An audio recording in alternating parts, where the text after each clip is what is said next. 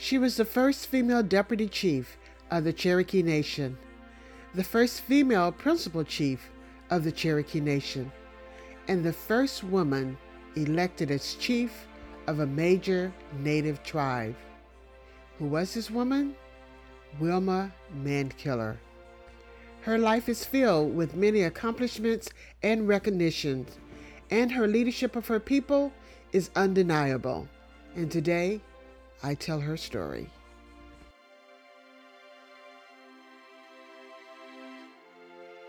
It's quarter miles travel where the adventure begins when you reach into your pocket. There's a story behind every quarter design, a story that can take you on an adventure of your own, from one of a kind landmarks to hometown heroes. Start your journey with Anita, one quarter mile at a time. Life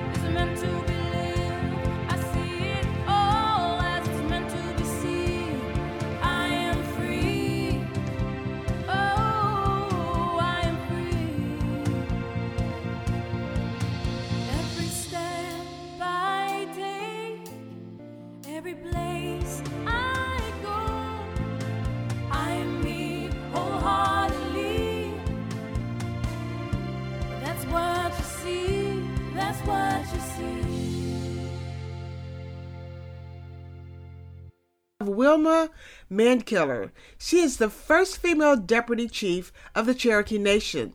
She's also the first female principal chief of the Cherokee Nation and the first woman elected as chief of a major native tribe. Born in Tahlequah, Oklahoma on November 18, 1945, her parents, Charlie Mankiller, who is a full blooded Cherokee, and her mother, Carla Irene Sitton, of Dutch and Irish descent, may not have thought of their daughter, who was the sixth of 11 children, to grow up to accomplish such high esteems in her lifetime, and to help her tribe as an activist. In the 1830s, Wilma's ancestors were forced to leave their homeland in Tennessee and travel via the Trail of Tears into the Indian Territory and settle in Oklahoma. This land was where she was born and where her family would start their homestead. Wilma knew that this history was there and how it changed the lives of her Cherokee people, splitting them between two nations and diminishing their culture and way of life. Yet, even with the devastating efforts of the Trail of Tears on the Cherokee people, she is quoted as saying, It should also be remembered that hundreds of people of African ancestry also walked the Trail of Tears with the Cherokees during the forced removal of 1838 to 1839. And although we know about the terrible human suffering of our native people and the members of other tribes during the removal, we rarely hear about those black people who also suffered. Now, that sounds like, you know, she really was in tune to this even from a very early age.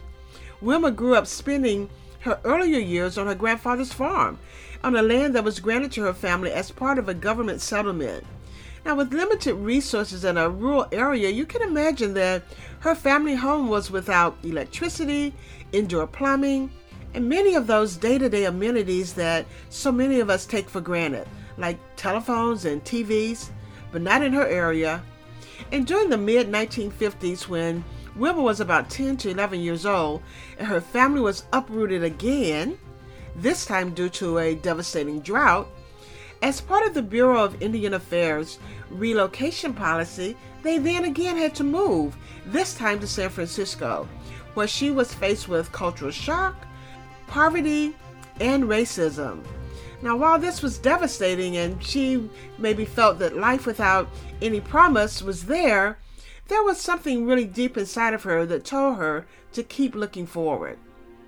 In 1969, she watched as a group of American Indians took over the federal penitentiary on Alcatraz Island in San Francisco Bay. And during this 19 month long protest, the Native Americans laid claim to the island by the right of discovery in an effort to expose the suffering of American Indians. Now, when Wilma later recalled this event, she stated that when Alcatraz occurred, I became aware of what needed to be done to let the rest of the world know that Indians had rights too. And following this event, Wilma began her work striving to empower Native communities and improve their lives. It was in 1977 when Wilma returned to the Cherokee Nation in Oklahoma and founded the Community Development Department for the Cherokee Nation. This organization focused on improving access to water and housing. Again, those things that we take for granted in just our everyday lives. Her first and most important project under this organization took place in Bell, Oklahoma, a small Cherokee community with no running water. So obviously, her efforts there led to the construction of things that would provide water. It was the construction of a 16 mile water line, and this project is documented in the film The Cherokee Word for Water, which was directed by her husband and community development partner of 30 years, Charlie Soap. In 1983, Wilma was named running mate to Principal Chief Ross Swimmer during his bid for re election as chief of the Cherokee Nation. Despite rampant sexism, including death threats, they won the election, making Wilma the first woman elected deputy chief. Two years later, in 1985, Chief Swimmer resigned to lead the U.S. Bureau of Indian Affairs, leaving Wilma in charge as principal chief, the first woman ever to hold that position. And she would go on to be reelected as chief in 1987 and again in 1991, winning by a landslide with over 80% of the votes. Yay for women! She really stepped forward in that role. Now, during this time, she tripled her tribe's enrollment, doubled employment, built new housing, health centers, and children's programs in the northeastern part of Oklahoma. Under her leadership, infant mortality declined and educational levels rose. In 1990, she signed a historic self determination agreement in which the Bureau of Indian Affairs surrendered direct control over millions of dollars in federal funding to the tribe. What an accomplishment!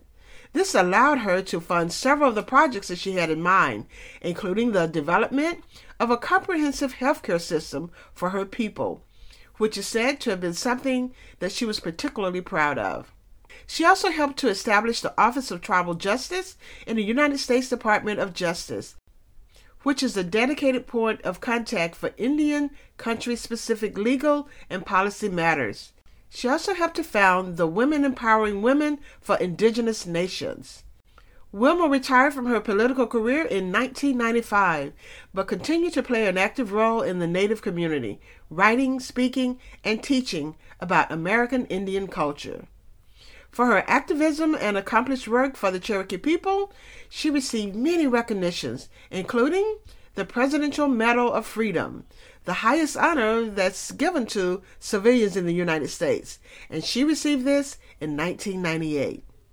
In 2010, Wilma died at the age of 64 from pancreatic cancer.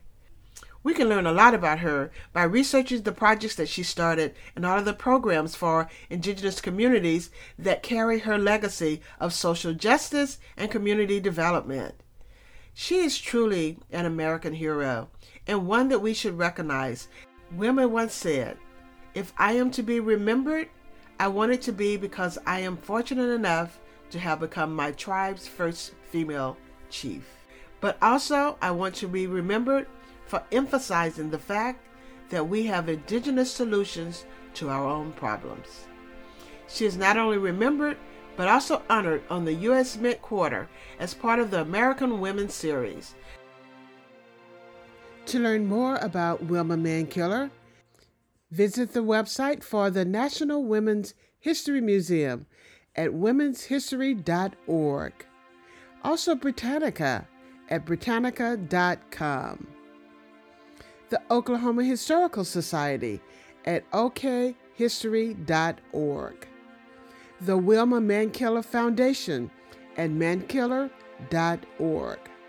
To learn more about the movie, The Cherokee Word for Water, visit the website cw4 the number 4 w.com.